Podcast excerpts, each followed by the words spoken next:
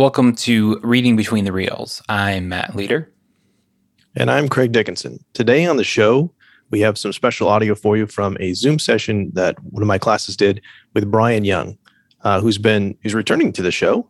Uh, we had him on before. Brian Young, of course, uh, from the Full of Sith podcast and from Huffington Post and writes for StarWars.com, Star Wars Insider, uh, several places. It's very easy to find Brian Young, and he's uh, he's a Star Wars expert, and so he had some really interesting things to say to uh, to my students, especially about whether or not Darth uh, there's a Darth Jar Jar.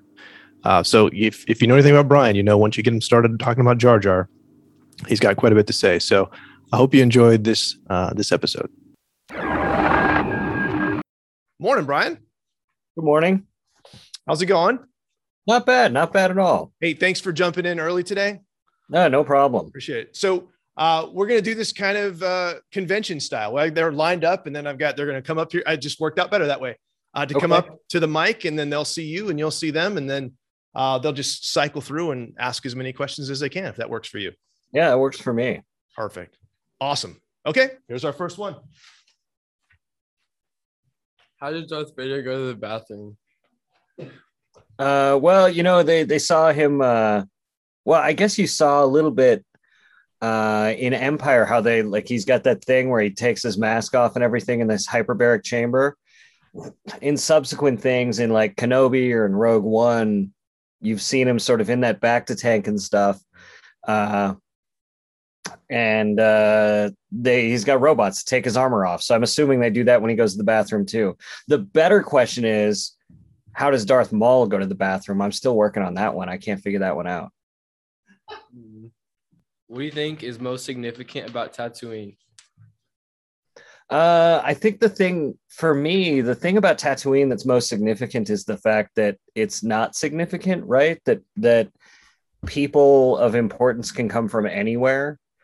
Uh, and Tatooine, you know, if there's a bright center to the universe, that's the planet that's farthest from. So really, anybody can make a difference from anywhere. And i think that's what makes tatooine important is that it's that that stand in for literally anywhere.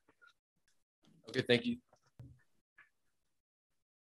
How does darth vader eat food? Uh again like he can take his mask off and stuff like and and and do that. You know we've seen like i said in rogue one and in um, a little bit in Empire Strikes Back where they have his helmet off. Like he he can take his helmet off and and eat. Yeah. So like like we would. He eats actually, if you think about it a little bit, somehow. I don't know how they did it, but in Empire, he has that feast ready when he traps Han and Leia. Oh yeah. Okay, thank you. A lot of questions about Darth Vader's bodily functions. well, they're middle schoolers. Yeah. Uh, so in in Return of the Jedi, why does the Emperor want Darth Vader to bring Luke to him? So, if you notice, you you got you all watched all six movies, right? Or the the six original movies. Yeah. So, um, Palpatine basically goes through and replaces his older apprentices with new apprentices all the time, right? Like, so like Darth Maul goes away, he gets Darth Tyrannus. Darth Tyrannus, he's using as a manipulation tool to get Vader because he thinks Vader is going to be the better apprentice. And you notice he's never very broken up about any of these, uh, you know, losing these apprentices. And he honestly believes that Luke is going to be a better apprentice than Vader because Luke is still like a whole person and not like half machine. So he wants Vader to bring Luke to him so he can turn him to the dark side and make him his new apprentice and replace Vader. Oh, that's interesting. Yeah. Thank you. No problem. So in Return of the Jedi, why does Luke surrender to the Imperials? Uh, Luke surrenders to the Imperials because he knows that they'll bring him to Vader and he has to confront Vader. Um, oh, uh, Yoda tells him that right before his death is that in order for him to completely be a Jedi, he has to confront Vader. And surrendering to the Imperials is the easiest way to get to Vader and you'll notice in that scene where uh, the the Imperial officer hands Luke's lightsaber over to Vader on the gantry uh, to the AT-AT. Uh, he says that uh, like you could get the impression that Luke actually mind tricked him into taking him to Vader and that there's no one else on the planet. But the officer's like, no, there clearly must be someone else on Endor. Um, but yeah, that was really Luke a trying to save the mission on Endor and save his friends. Um, because he he tells that to Leia. He says, "I'm endangering the group and our mission earlier." And then when he tells Leia on Endor just before he leaves, like the longer he stays there, the more danger he puts them in. So he surrenders because that's that's what he's got to do. Okay, thank you. Why is Padme continuously in danger? Um, she likes to be in danger. No, I don't know. Uh, Padme is the sort of uh, woman of action who really um, is underestimated. I think that's one of the most interesting things about her character, especially in Phantom Menace. They underestimate her and think that she's just going to roll over and sign all of those treaties, and she doesn't. She goes back to save her people. In Attack of the Clones, she continually puts herself in those positions because she's someone who wants to do something. She wants to take direct action. For as much of a politician as she is, direct action is something that's really important to her. And so she's always in danger because she's always putting herself there because she's not waiting for someone else to take care of things. She's going to do it herself. Okay, thank you. I really love Padme. Why does Princess Leia's accent change?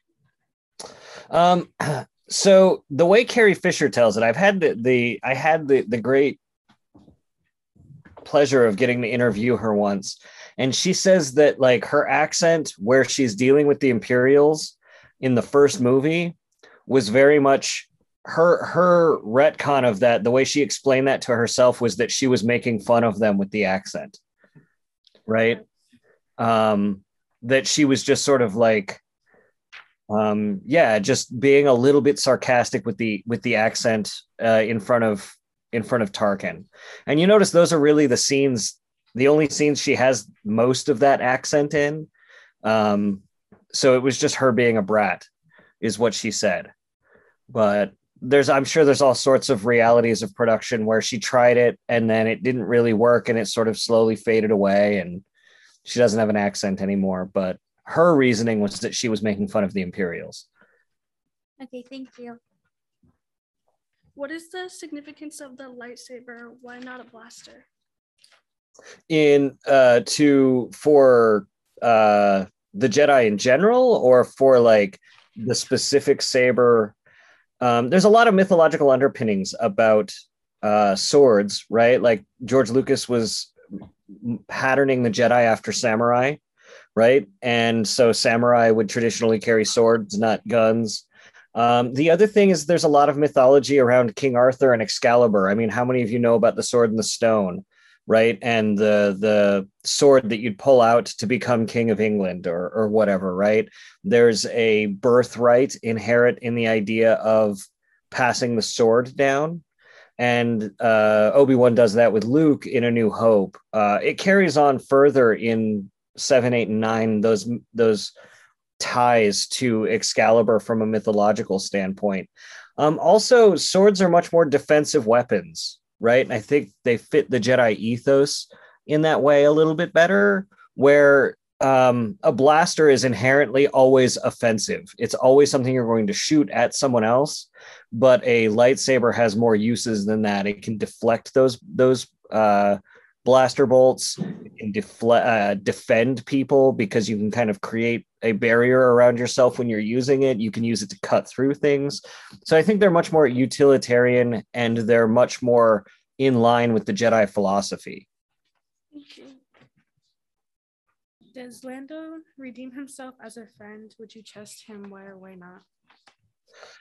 Um, yeah, no, I think Lando does. If you listen to Billy Dee Williams talk about it, he says that like he didn't have a choice, right? Like Lando, like Vader and his stooges arrived before Land before Han and Leia did, right? Like Boba Fett got the call in that they were that was where they were heading before Han and Leia even got there.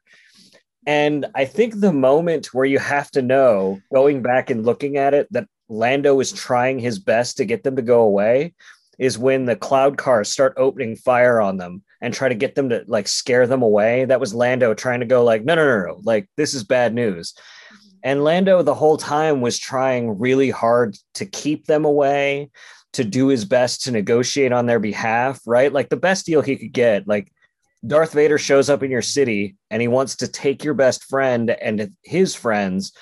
You're going to negotiate as best you can. And Lando is a smooth talker. I mean, that's his whole thing. And so he thought the deal of, okay, we'll give up Han, but Leia and, and Chewbacca will get to stay with him was as good of a deal as he could get.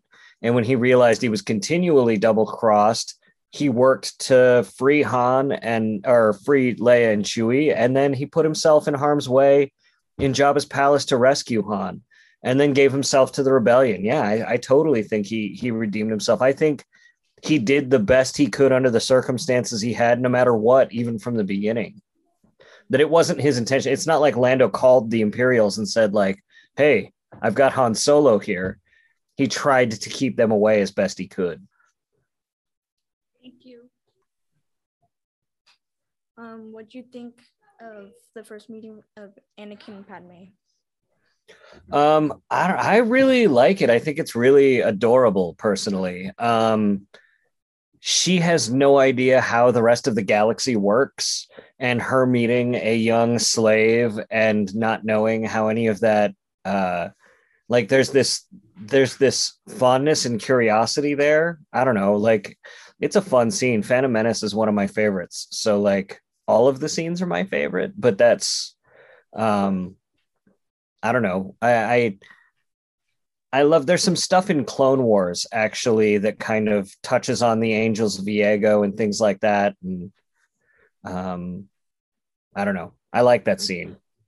It's it's I don't know, it's just adorable. I don't know. Jake Lloyd is just he acts like every eight-year-old kid I've ever known. Thank you. So, so Brian, I, I have to ask. Uh, you mentioned how much you love Phantom Menace, and these guys have never heard the story. Could you just, for their benefit, tell them how many times you saw Phantom Menace in the theater? Uh, over the course of like, so okay, let me let me put a caveat out here. Okay, when Phantom Menace came out, I was working at a movie theater, and I was the manager, so I could arrange it so that I could get my employees cleaning all their stuff. I could get all the money counted and go in and start Phantom Menace and then watch it on the clock, right? Because I had to stay there and watch the building until the last movie had finished anyway. So I just organized the schedule so Phantom Menace would start last, late enough for me to do all that stuff. So 77, that's the answer you're looking for 77. Um, Awesome. yeah. What ultimately causes Anakin to lose to Obi Wan? his arrogance um i think it's his his um it there's interest it's interesting because you've got these intercuts between obi-wan and anakin fighting and palpatine and yoda fighting and there's a line palpatine says to yoda but i think it actually applies to anakin more and he says your arrogance blinds you and uh I think Anakin really truly believes that he's more powerful than Obi-Wan. If you go back to Attack of the Clones, there's two moments that sort of inform that. One, there's that moment in Padme's apartment where Anakin and Padme are talking about how um you know how he's really ahead of Obi-Wan or that he feels like Obi-Wan is holding him back. And then there's another line where Obi-Wan and Yoda and Mace Windu are talking and they're talking about how the Jedi have some of the Jedi have become arrogant. And Yoda tries to warn Obi-Wan and says maybe we're all sort of arrogant here, but Obi-Wan is really concerned about Anakin. And it's Anakin's arrogance that he thinks he's bigger and better and more powerful than he really is. Um, which is something that's pretty common with young people generally. um, so I think that's how Obi Wan is able to do it because Obi Wan really is the master. Obi Wan studied longer. Obi Wan has taught him everything he knows, if you notice in that fight in Revenge of the Sith, they're practically mirrors of each other as they're fighting. And um yeah, no, it's it's very much uh unless you're talking about a new hope and, and or no, I mean that's Anakin gets defeated by Obi-Wan there. So yeah, I think it's just Anakin's arrogance. Thank you. Um, so why do you think that before Anakin warned the Jedi Council, why do you think they couldn't find out who Darth Sidious was? Uh, the dark side clouds everything. Um, well, here's the thing like, they didn't want to believe it, right? It's something like you see this in politics all the time where people don't want to believe the truth in front of them because it's more convenient not to, right? Um, in Attack of the Clones, uh, Darth Tyrannus, uh, Count Dooku tells Obi Wan straight up, like Darth Sidious is in control of both sides of, the, or he's in control. He was pulling the strings for the Trade Federation. There's a Sith Lord in the Senate, and Obi Wan and, and Yoda said, like in that last scene, they're like, eh, it doesn't feel right. And they just assumed since Dooku had turned to the dark side, he must have been lying to confuse them. And because the presence of the dark side being so strong and near them clouded their vision and their judgment, they they didn't think it was possible until Anakin came and reported it. And uh, we saw how that well, how well that turned out. Thank you. What causes Vader to break away from dark side, the dark side, and control the and control the Emperor? Um, I think the start of it is him realizing that his kids were alive. His whole journey to the dark side was like anguish and anger and loss. And when he started realizing that he hadn't lost everything that he thought he had, that maybe his kid was still alive, um, that that sort of starts bringing him back. If you notice, like his character changes in really interesting ways in a New Hope, Empire, and Jedi. In A New Hope, he's like very much a bloodthirsty killer, and he's very single-minded. Um, in Empire, he's much more um, out of control. Like he's acting out, maybe tantrums even, right? Because he's killing Imperial officers. He's really just out of control. And in Return of the Jedi, he's much more somber and subdued. The Vader of A New Hope or Empire couldn't have had that conversation with Luke about who Anakin Skywalker was. Um, they couldn't have done that without fighting because he started down that path. So I really think it was the love of Padme. It was the reminder of his family, the reminder of the things that he'd given up to be on the dark side that started him down that path back toward the light. Um, there's some really interesting comics too. If you want to check out the comics, um, there's some Darth Vader comics where um, he that that explain when he discovers that Luke Skywalker is like his kid, and then how he sends Dr. Aphra, who's a really great character, down to investigate down to Naboo to like even just like interrogate the Undertaker to find out how this could have been possible. The Undertaker who took care of Padme in her death and things like that. So there's some really great comics that sort of explore those ins and outs and those moments through there that you could totally check out. But yeah, I think it's the his family. His family brought him back. Good. Thank you. Why doesn't Han believe in the Force? Um well, Han believes in himself, really.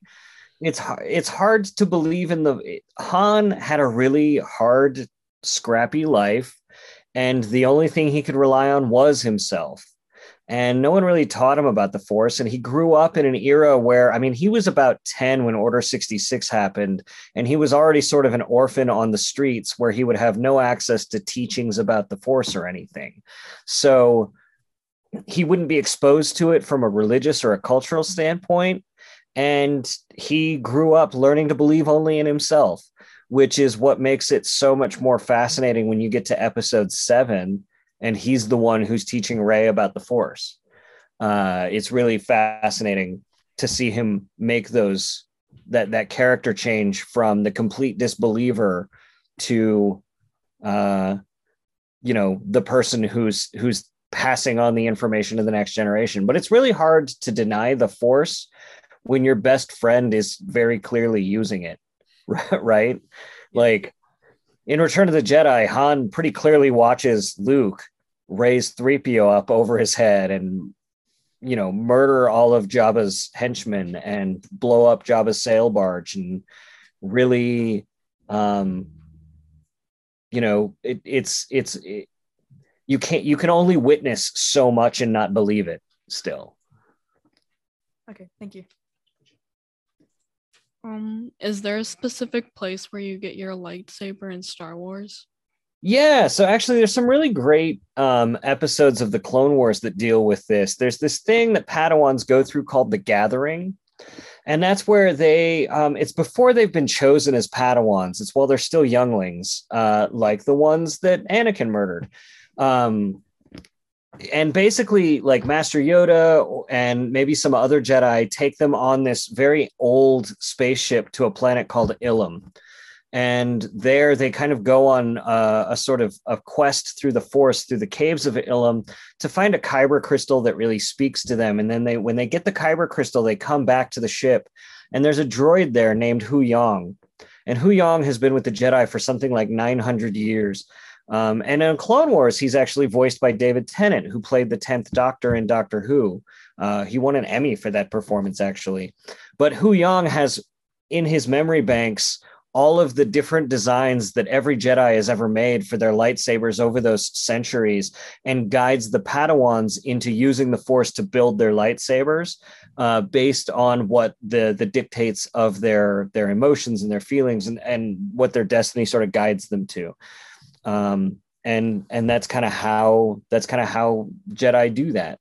Um, Sith don't really get that chance. Sith uh, in order to get those red lightsaber crystals, they have to steal those from Jedi or from other people or get their kyber crystals in some other way.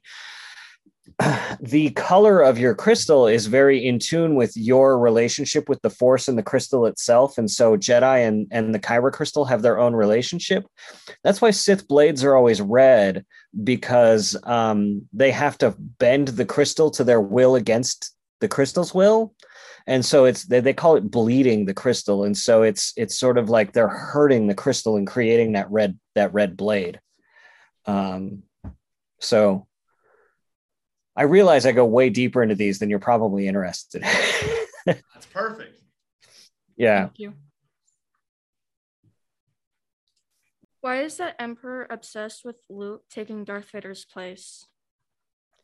i mean it's it's like uh somebody obsessed with any shiny new toy, right? Like, why do people like, why does no one like playing a PlayStation when they can play a PlayStation 5, right? They want the new model. And I think Palpatine feels very stuck with Vader, although he went through the grand plan with Vader. Um, Vader losing most of his limbs and needing to be rebuilt for Palpatine um, really um, wasn't ideal for Palpatine. But the other thing for for Darth Sidious, I guess, is that Sith, like Palpatine's obsessed with learning how to live forever. And the thing that kills the Sith, if you go back and listen to his speech about Darth Plagueis the Wise,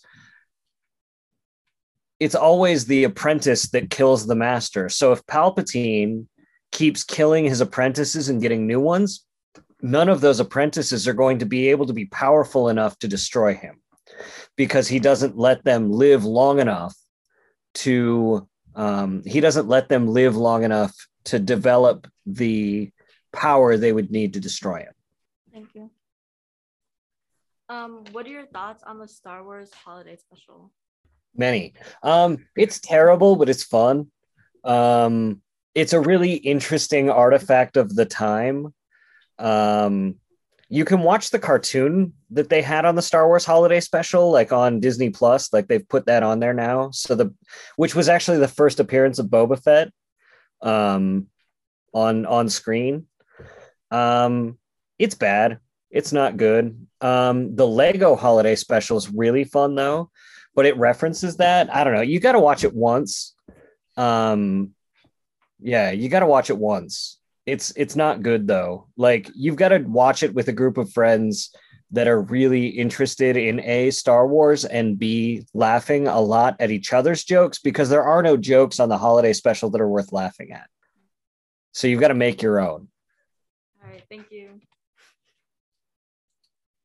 Um, so what caused Luke to finally give into his anger? Um, well, which time? Um, Luke's anger is really predicated on protecting the ones he loves, just like his father, right? Um, like Anakin, the thing that forced Anakin to finally give into the dark side was the fact that he thought he was going to be able to save his friends from a fate, or to save his wife from a fate of certain death, right? That's what motivated him. When Luke gives into his anger in Return of the Jedi, it's only after Vader threatens to turn Leia to the dark side and that's why I think watching did did you all watch them in four five one two three six order? Yes. Um, I think that's why that order works so well is because you're able to tap into the cycles of Anakin and Luke kind of going on the same path, and the potential for for Luke's turning um, never feels more apparent than that moment, and and then when he finally backs up and looks at his hand and realizes that that he's turning into his father, that's when he throws his lightsaber away. Um, he came back in a way his dad couldn't, and his dad is the one who you know cut cut Mace Windu's arm off instead in that same sort of decision point. Um, but yeah, it's the same thing as his dad. It's that attachment to his loved ones and wanting to protect them more than anything um, flies them into a rage. Oh, thank you. Why did why is the film set a long time ago? Um, so George Lucas talked about how the reason he opened the films a long time ago in a galaxy far, far away was because he wanted people to feel like these were a fairy tale. And that was his that was his science fiction version of Once Upon a Time in a in a land far away. You know what I mean? Like the way you would start a fairy tale is very much the way he wanted to start Star Wars. So that was that was the reasoning behind that. Thank you. It, it's also sort of on that last note really fast. It's important to note that Star Wars is not actually a science fiction. It's a it's a fantasy, right? Star Wars meets all the beats of fantasy stories, not science fiction. So starting it out like a fairy tale really helps reinforce that idea that it's a fantasy, not a sci-fi. Um, why is Mace Windu's lightsaber purple? Um, because Samuel L. Jackson asked for that. um, so there's there's two answers. There's the answer that that Samuel L. Jackson really loves the color purple and asked George Lucas, and George Lucas agreed to it. And then in the universe, everybody tried to figure out like, well, how do we do that? Um, why do we do that? And, and why would a lightsaber be a different color? Especially a lightsaber when you sort of blend red and blue, it, you get more purple. And so um, there were some thoughts that Mace Windu sort of teetered on that edge of the dark side, maybe a little bit closer than the others, and that was sort of why he got that color. And if you notice, his his stances are much more aggressive. In some of the old expanded universe, they talked about his fighting style being very close to the dark side. Um, and so Mace Windu's power really came from being able to ride that edge. And uh, so that's why it's purple. Those are the two reasons. May, uh, Samuel L. Jackson really, really wanted a purple lightsaber and convinced George Lucas to do it. And Mace Windu teeters toward the dark side. Thanks. Um, are all stormtroopers humans under the suit, or are they like different species? Um, I don't think we've seen a stormtrooper that's been an alien species. I think they're all human. Um, at least to this point, there are very. I mean, the empire is very xenophobic. There's there's definitely a lot of um, cultural commentary in the idea that the empire is not into aliens. They're very like humans first, right? Like, yeah. um, and so there are very few aliens that serve in the imperial like navy or in the stormtrooper corps or whoever. Um, you know, I think Thrawn might be the biggest exception to that. Um, who you could watch in Rebels and is really a terrific character. Um, but he had he was extraordinary, and there were reasons to bring him into that. But that that xenophobia and that fear of aliens uh, is something that that um, I think was very purposeful as a political statement on the part of George Lucas and the filmmakers. Okay, thank you. Like the bad guys always fear stuff that that that is different. So my history teacher has a theory that Jar Jar Binks is a is a Sith Lord. What do you think about that? Did Craig put you up to this? Did did Mr. Dixon put you up to this? Did you? Nah, no, I think hi- that's my history teacher did. okay. Um, I think it's silly. Your history teacher is wrong, and you can tell him that. Um, so the thing is, is that the whole story around Jar Jar is the fact that he's very kind and loyal, but clumsy, and no one wants him around despite how loyal and clumsy he is. And it's his loyalty and his friendship that gets exploited over the movies that that um he's the, the the most pure and kindest character in Star Wars. So the idea that he's like this Sith Lord is really um it really arrived as this like internet theory for people who didn't really like or understand Jar Jar to make themselves feel better about Jar Jar existing in Star Wars. Um, but the thing about Jar Jar is that he the lessons that Jar Jar teaches Qui Gon carry on so that if you don't have Jar Jar and Phantom Menace, you don't get the Ewoks saving the rebellion against the Empire in Return of the Jedi. Qui Gon picks up Jar Jar, even though he like, I don't think you realized what you got into when you asked this question. Um, um, your teacher did. Um, but uh, the thing about like when Qui Gon finds Jar Jar, no one wants Jar Jar. Jar Jar's been banished because he was clumsy. No one wants him around because he's obnoxious, and no one sees any inherent worth in him. And there's this motif in fairy tales and mythology where if you're nice to someone that you don't have to be nice to, they're going to give you the power that you need to win at the end of the day. Because that's the, all these fairy tales and myths are supposed to teach us is to be nice to people even when we there's no gain for it. And Qui Gon's the only person who sees this in Phantom Menace. He's the only person who sees any inherent worth in Jar Jar just for being a person and saving his life. So he takes Jar Jar along. Obi Wan is not happy about this. He calls him a pathetic life form. Um, the Naboo aren't necessarily thrilled because they don't necessarily like the Gungans. The Gungans are sort of like, eh, whatever, just take him. We don't want him either. But it's Qui Gon bringing him along and seeing that worth in him, despite that stuff, despite him being annoying, um, is what brings the Naboo and the Gungans together to defeat the Trade Federation. Now, Qui Gon dies, and Palpatine is looking around trying to figure out how his grand plan went wrong and he realized it was it was the befriending the people that you underestimated so he's the one who manipulates jar jar into giving him control of the grand army of the republic now, Yoda, fast forward to Yoda, he feels like a failure. He wants to know where the Jedi went wrong. He goes to exile in in, in on Dagobah after Order 66 and everything. And who is it that's talking to him this whole time, teaching him where he went wrong? It's Qui-Gon. So is it any surprise who is it that Yoda's acting like when Luke shows up on Dagobah? He's acting like Jar Jar. He's annoying, he's obnoxious, and he's trying to make himself appear as though he has no nothing to offer Luke. And Luke fails this test. Luke gets angry. Luke yells at Yoda uh, for being like essentially useless.